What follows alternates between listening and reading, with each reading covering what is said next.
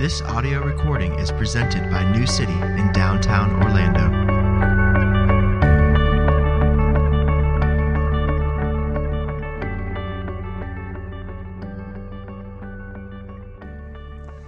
This morning's scripture reading is from Ephesians chapter 2, verses 1 through 10. And you were dead in the trespasses and sins in which you once walked, following the course of this world, following the prince of the power of the air, the spirit that is now at work in the sons of disobedience, among whom we all once lived in the passions of our flesh carrying out the desires of the body and the mind, and were by nature children of wrath, like the rest of mankind. But God, being rich in mercy, because of the great love with which He loved us, even when we were dead in our trespasses, made us alive together with Christ. By grace you have been saved, and raised us up with Him, and seated us with Him in the heavenly places in Christ Jesus, so that in the coming ages he might show the immeasurable riches of his grace in kindness towards us in Christ Jesus. For by grace you have been saved through faith, and this is not your own doing, it is the gift of God, not a result of works, so that no one may boast. For we are his workmanship, created in Christ Jesus for good works, which God prepared beforehand that we should walk in them. This is God's word. Amen. Please be seated.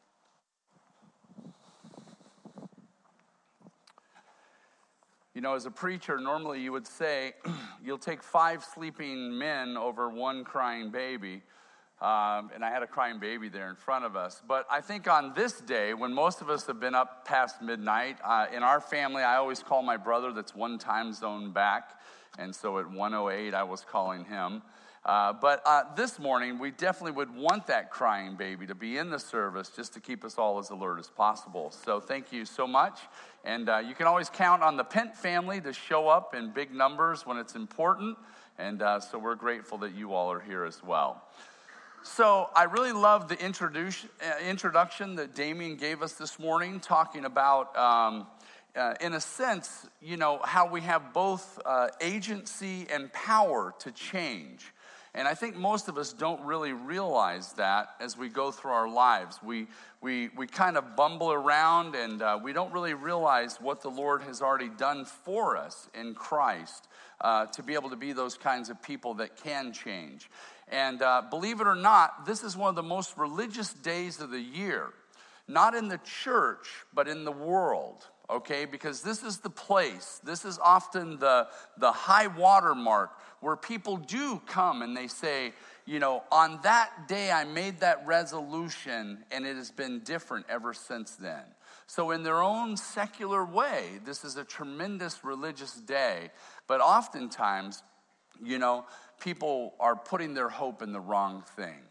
But we, as believers in Christ, and I'm assuming that many of you that are here this morning or have put your faith in Christ, you know, that we, as believers in Christ, we have this new life, this new power, this new agency, as Damien told us, to really have effective change in our lives. I know for me personally, most of my life, I usually make some sort of resolution uh, because it's a good time, uh, uh, you know, a good uh, place in the calendar year to say, this is the way that I once was living, and now this is the way I'm to try to live. And, you know, there are times in my life, I remember I was about 19 and I said, I'm to give up soda. You know, so I gave up soda one year. I almost made it the whole year, but I didn't quite make all of it.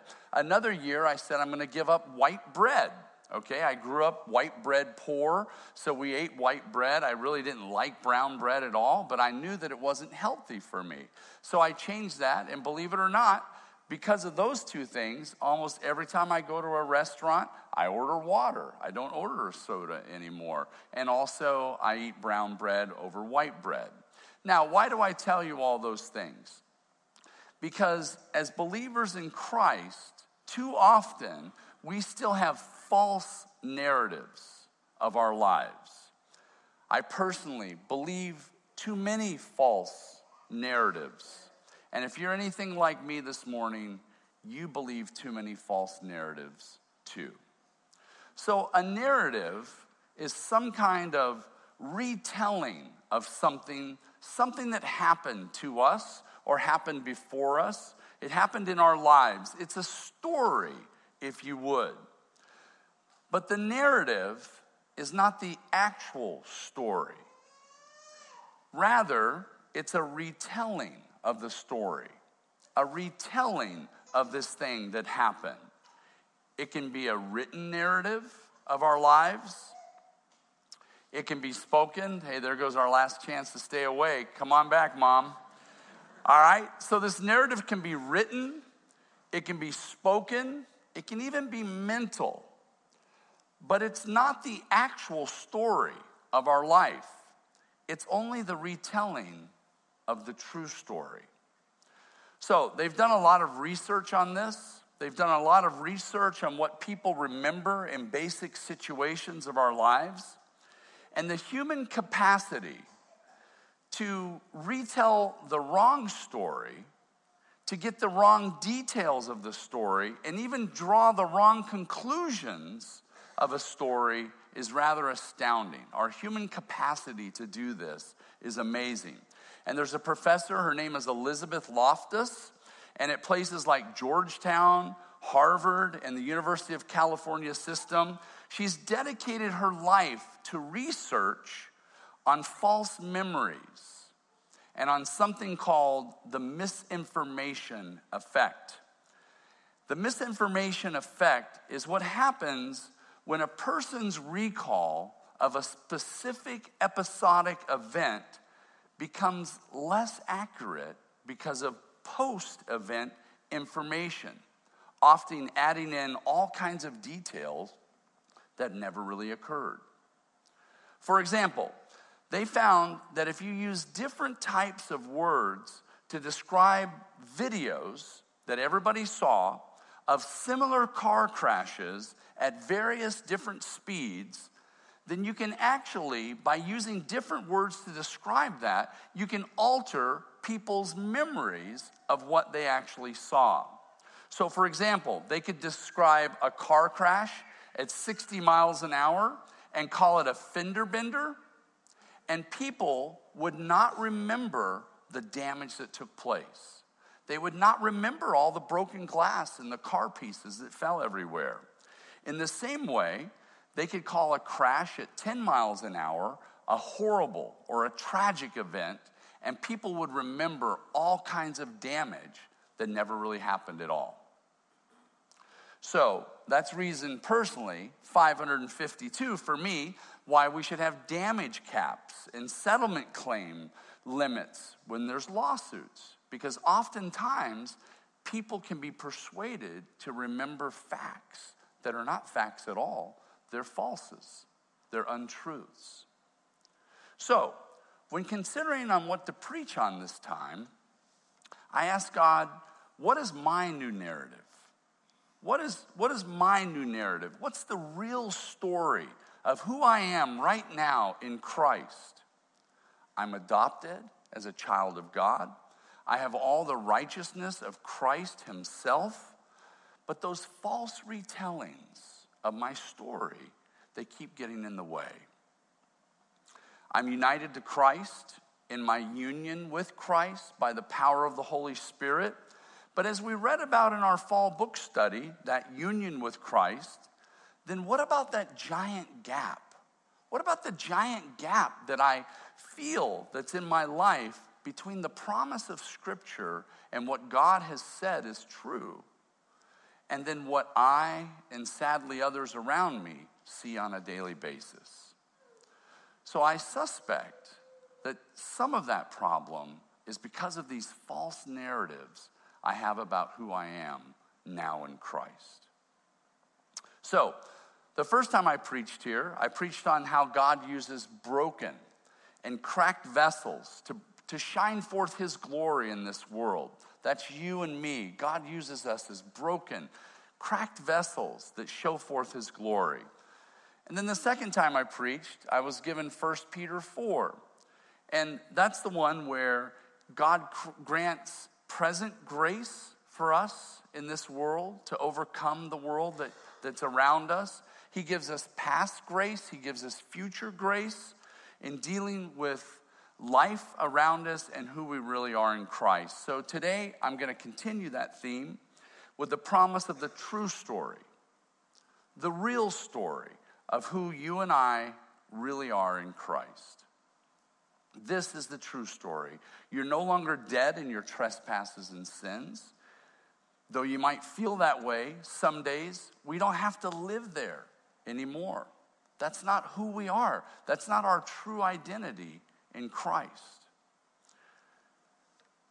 Because of our union with Christ, because of our being in Christ, united to Christ through the power of the Holy Spirit, that we're forever in Christ. And He's made us alive in Christ by that power of the Holy Spirit at work in us. So, this is the true story. This is the true narrative in our lives if you've put your faith in Christ. So, look on your scripture sheet this morning and uh, follow along if you would, and let's kind of see how that true story goes. So, we see, first of all, that once we were dead in trespasses in sin.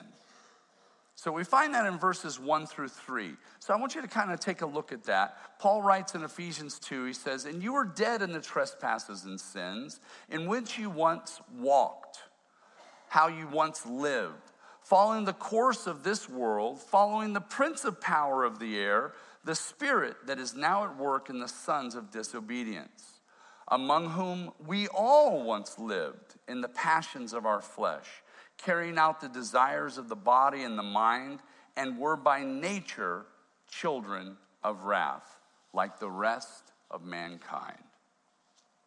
So, this is humankind's big problem. Okay? In our natural state, we're dead to God, we're dead to the things of God. All right? So, if you would, we're like what they call dead men walking. Okay, we're spiritually dead to the things of God. So, Paul tells us there's several things that we need to be aware of when he talks about this. So, first of all, it's universal. It's universal. So, it affects all of mankind, whether Jew or Gentile, specifically, I think is what he's thinking about here. Now, I think I mentioned the last time I preached here that the Greek language of the New Testament, it was sort of like the English language. It was the worldwide business language of the world in the days of the New Testament. It's called Koinonia Greek, but it's very different than English is. In fact, it's not written with any punctuation. So the Bible in its Greek format, in the original text, has no, no formatting, no punctuation, no spacing. In fact, it's written in capital letters. And it's one giant run on word, if you would. Okay? Now, to me, that sounds like an English teacher's nightmare, right? So, how in the world can we understand what the Bible says? Okay, this is why people say that term, it's Greek to me, all right? And I think in seminary, they give us just enough Greek and Hebrew that we become dangerous with it, all right? That we become dangerous with it. So, how in the world do we know how to translate this into English? Well, here's how it works Greek is written in such a way, Koine Greek in particular, is written in such a way that when they construct it, the various parts of what they're writing points to what's going to be emphasized. Everybody got that? So take a look at the first few verses of this chapter. Okay? I added the emphasis in there. What do you think is the major point that Paul is trying to get across in those first three verses? I emphasize what the Greek emphasizes for us and how it's written. So, what are those things? Anybody?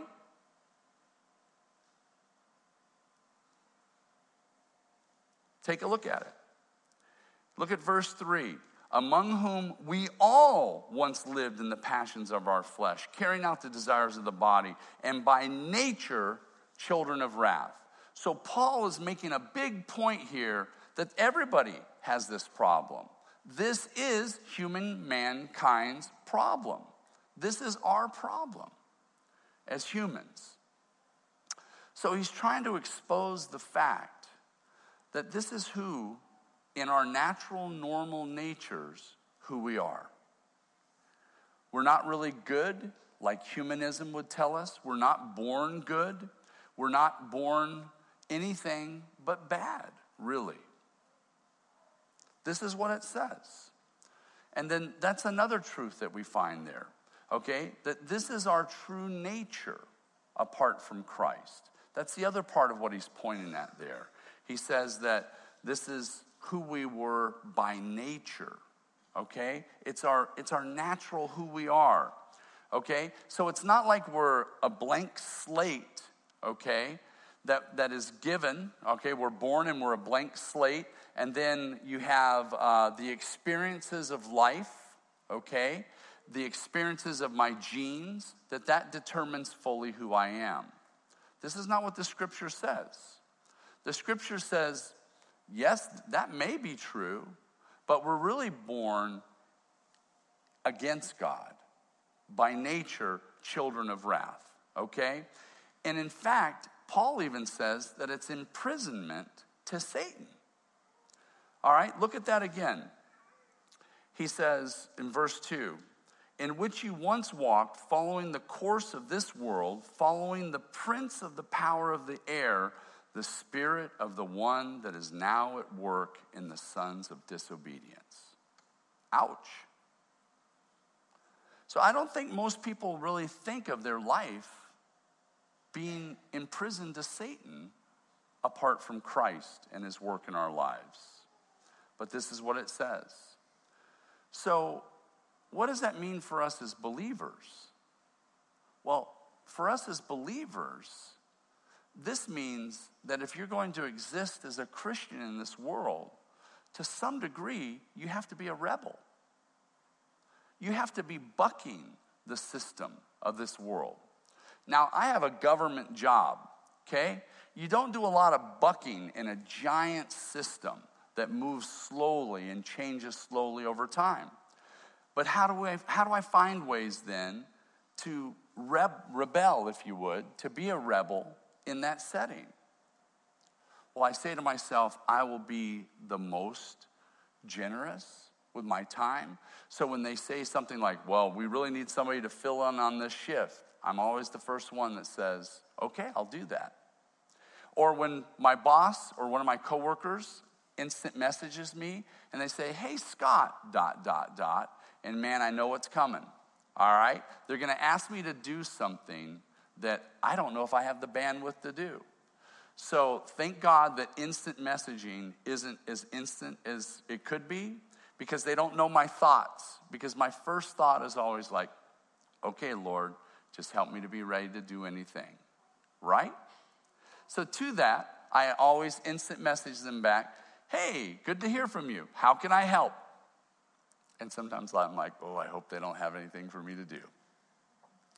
So, those are ways that we have to be rebelling against the system of this world in small ways. Now, in your situation, you know, that can be something different, all right? But there are these false narratives of how life is supposed to be, all right? And we have to be subversive in this culture. I was talking to my wife, Christine, about this this week. So, what are ways that we can be subversive in our culture? Forgiveness Forgiveness is a subversive act that we can do. We can forgive a coworker for what they've done to us. You see this? Living against the grain of this world. And who was the official, the first rogue one? It was Christ. Okay? He's the one, all right, that ultimately bucked the whole system for all of us. So if you're a child of God today, really, this is where our hope has to lie. Now look at this in verse uh, in, in uh, th- these passages there at the beginning. It says, "Apart from the life-giving work of God, we're utterly powerless against this." Do you see that there? And you were dead in the trespasses and sins in which you once walked. Okay, in, in how you once lived. So, how does a dead person come to Christ? They can't. Okay? Which way does a dead person swim? They don't. They just go with the flow. They go with the flow of this life. So it has to be God that comes along and does something in us so that we can be made alive. It's not that we were mostly dead in like the Princess Bride. All right?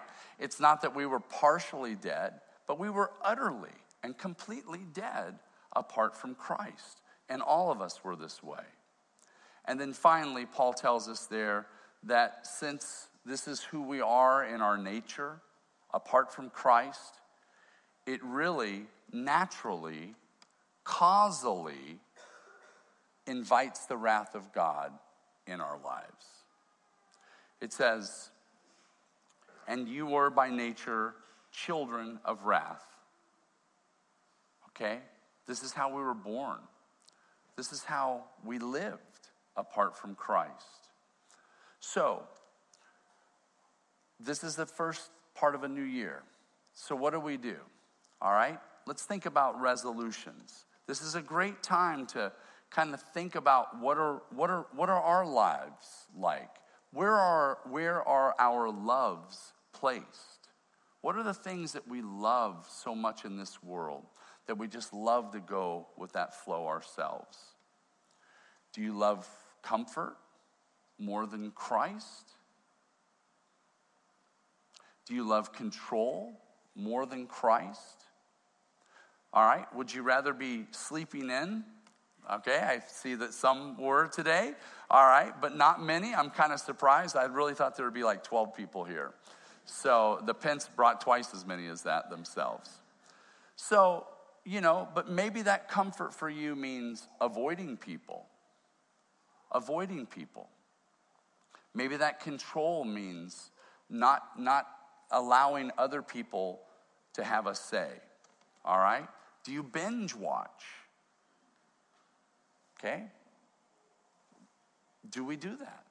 Do we do that and then not have time to like go to small group or read our Bibles? So, this is a time to really reevaluate because we have been given this new life in Christ. So, Paul paints this really bleak picture here. In fact, all those verses there at the beginning, they're all just pointing to like this is everyone's problem. And it invites all of the wrath of God upon us. So, because of that, he's focusing on that, but he's painting this bleak, dark picture for us so that we can see how beautiful it is with the light of the gospel. So if you take a look there, uh, it says, But God, being rich in mercy, because of the great love which He loved us, even when we were dead in our trespasses, made us alive together with Christ.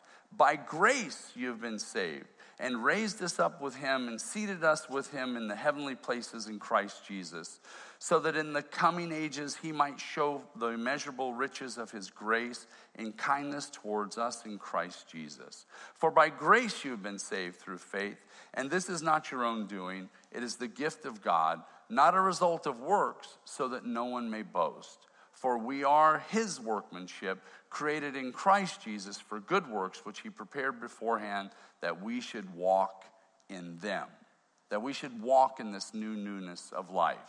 So, looking at that and the way that we've kind of highlighted it for you this morning, what are some things that Paul's emphasizing in the second part of it? He's taking the first part and it's bleak, it's dark, it's black. But in the second part, he's showing the riches of God's grace. So, our salvation, it's all about his mercy, as you see there. We were dead in our trespasses and sins, for it's by grace that you've been saved. Why? So that in the coming ages it might show off his immeasurable riches towards us. The immeasurable riches of his grace, His free gift to us, and then to walk out in our new lives, no longer as zombies, like dead men walking in this world, but living out good works. And whatever those good works mean in your context, in your home, in your family, in your extended family, in your job, in your neighborhood. You know, over the years, I've had some really lousy neighbors, okay? And then one day I started thinking, was really, have I had these really lousy neighbors, or have I been the lousy neighbor? So we had someone move in a couple years ago in the house behind us, and I said, you know, I'm gonna get to know this guy. And we now emailed, we, we actually texted each other last night and wished each other a happy new year. Okay? Now, I believe that's God working in me as an expression of what He's been doing in my life. That because of His mercy, we who were once were dead in trespasses and sins, by grace have now been saved. For what? To work out, to live out, to walk out this newness of life that he's called us into. So that's a lot of stuff that Paul is emphasizing in that second part there.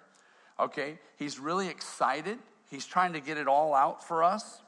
But Paul is really using the pattern of Deuteronomy 7, and this is what it says it says that the Lord did not set his affection on you to choose you because you were more numerous or more powerful or more suited or more special or more whatever. It's because the Lord loved you and he kept an oath.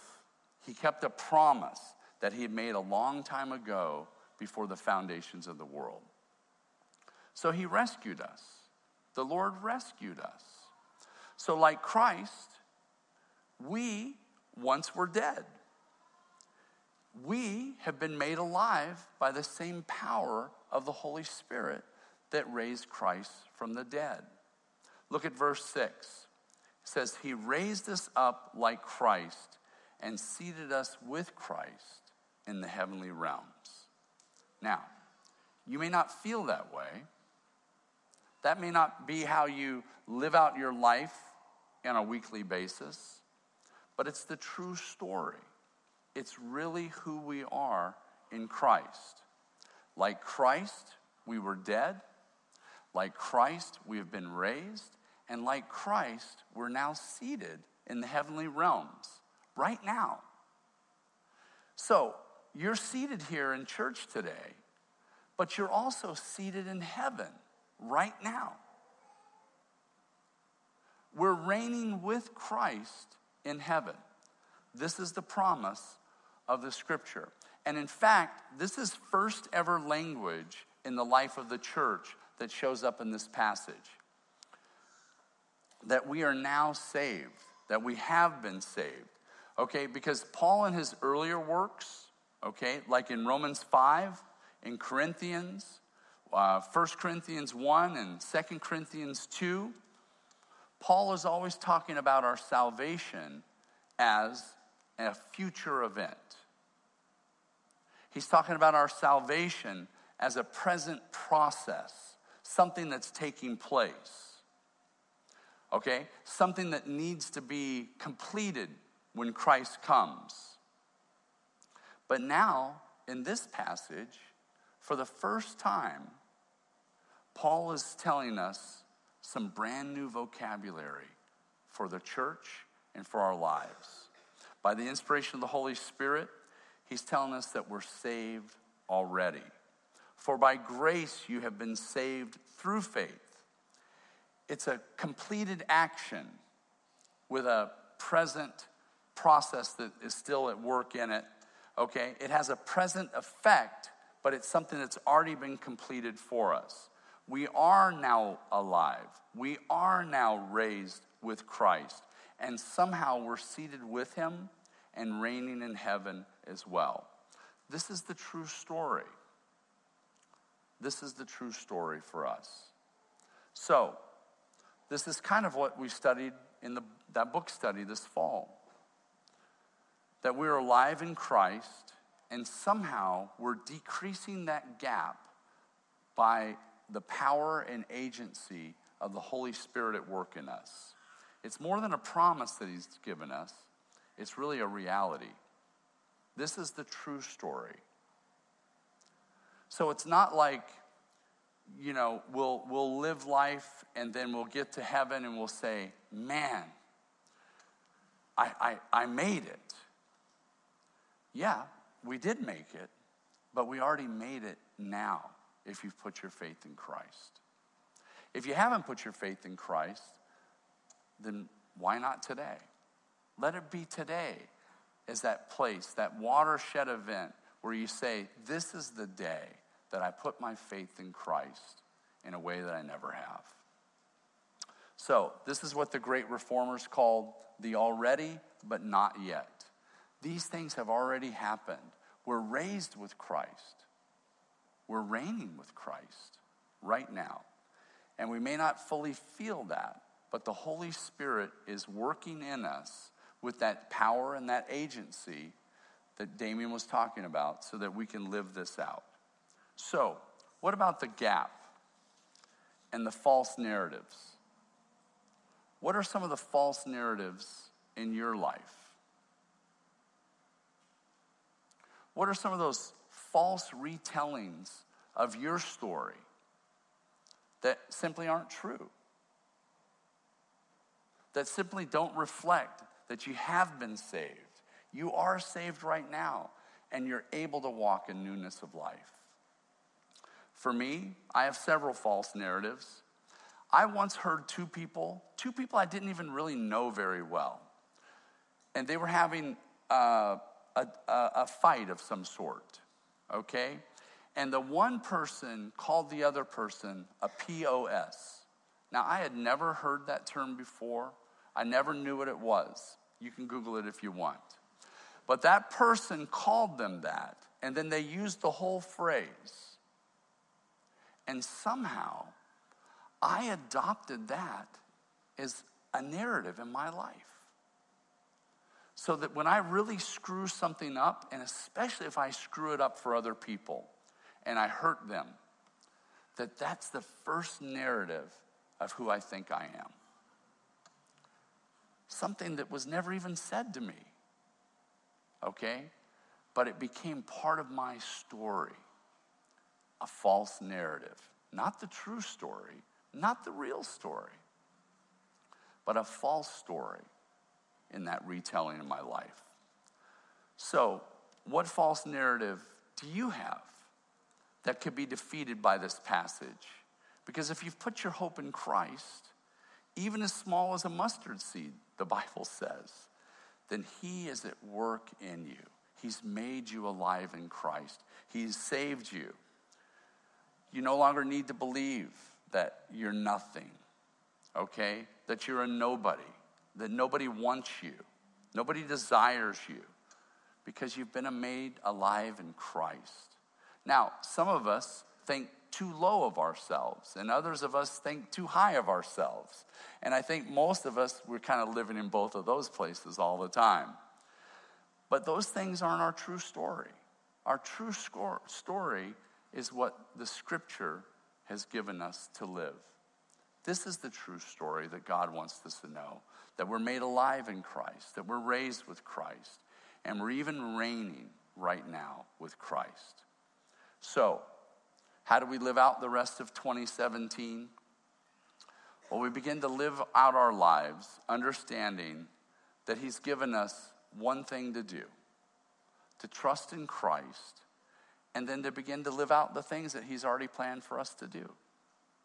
It says there at the end, you know, that we're going to walk out, you know, in this world the works that He's already prepared for us to do.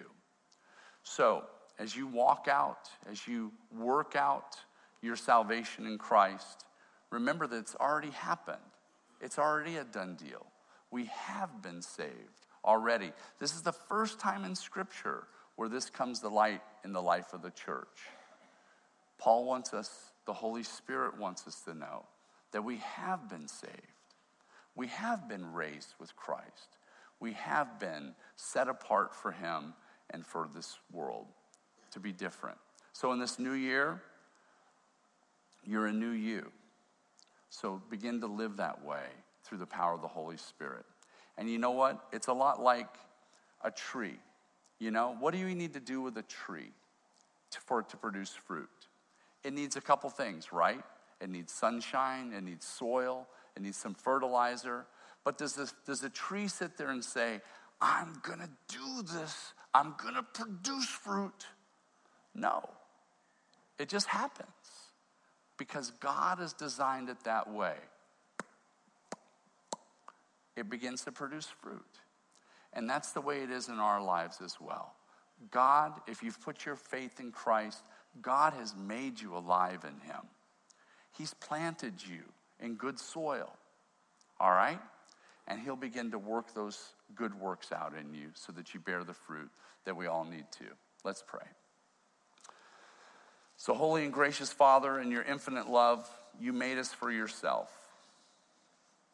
And when we had fallen into sin and become subject to evil and death, you in your mercy sent Jesus Christ, your only and eternal Son, to share our human nature, to live and die as one as us, to reconcile us to you, the God and Father of all.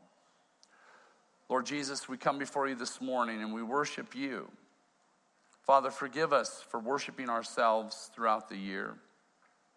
Lord Jesus, for it's you who stretched out your arms upon the cross. It's you who offered yourself in obedience to the will of the Father, a perfect sacrifice for the whole world, a perfect sacrifice for us, that we might walk in newness of life. Father, would you help us to live that this year? Would you help us to begin to live like that so that we reflect you in all the things that we do? Father, would you begin to work that way in us, in those that we're closest to, in our own families, in our own blood?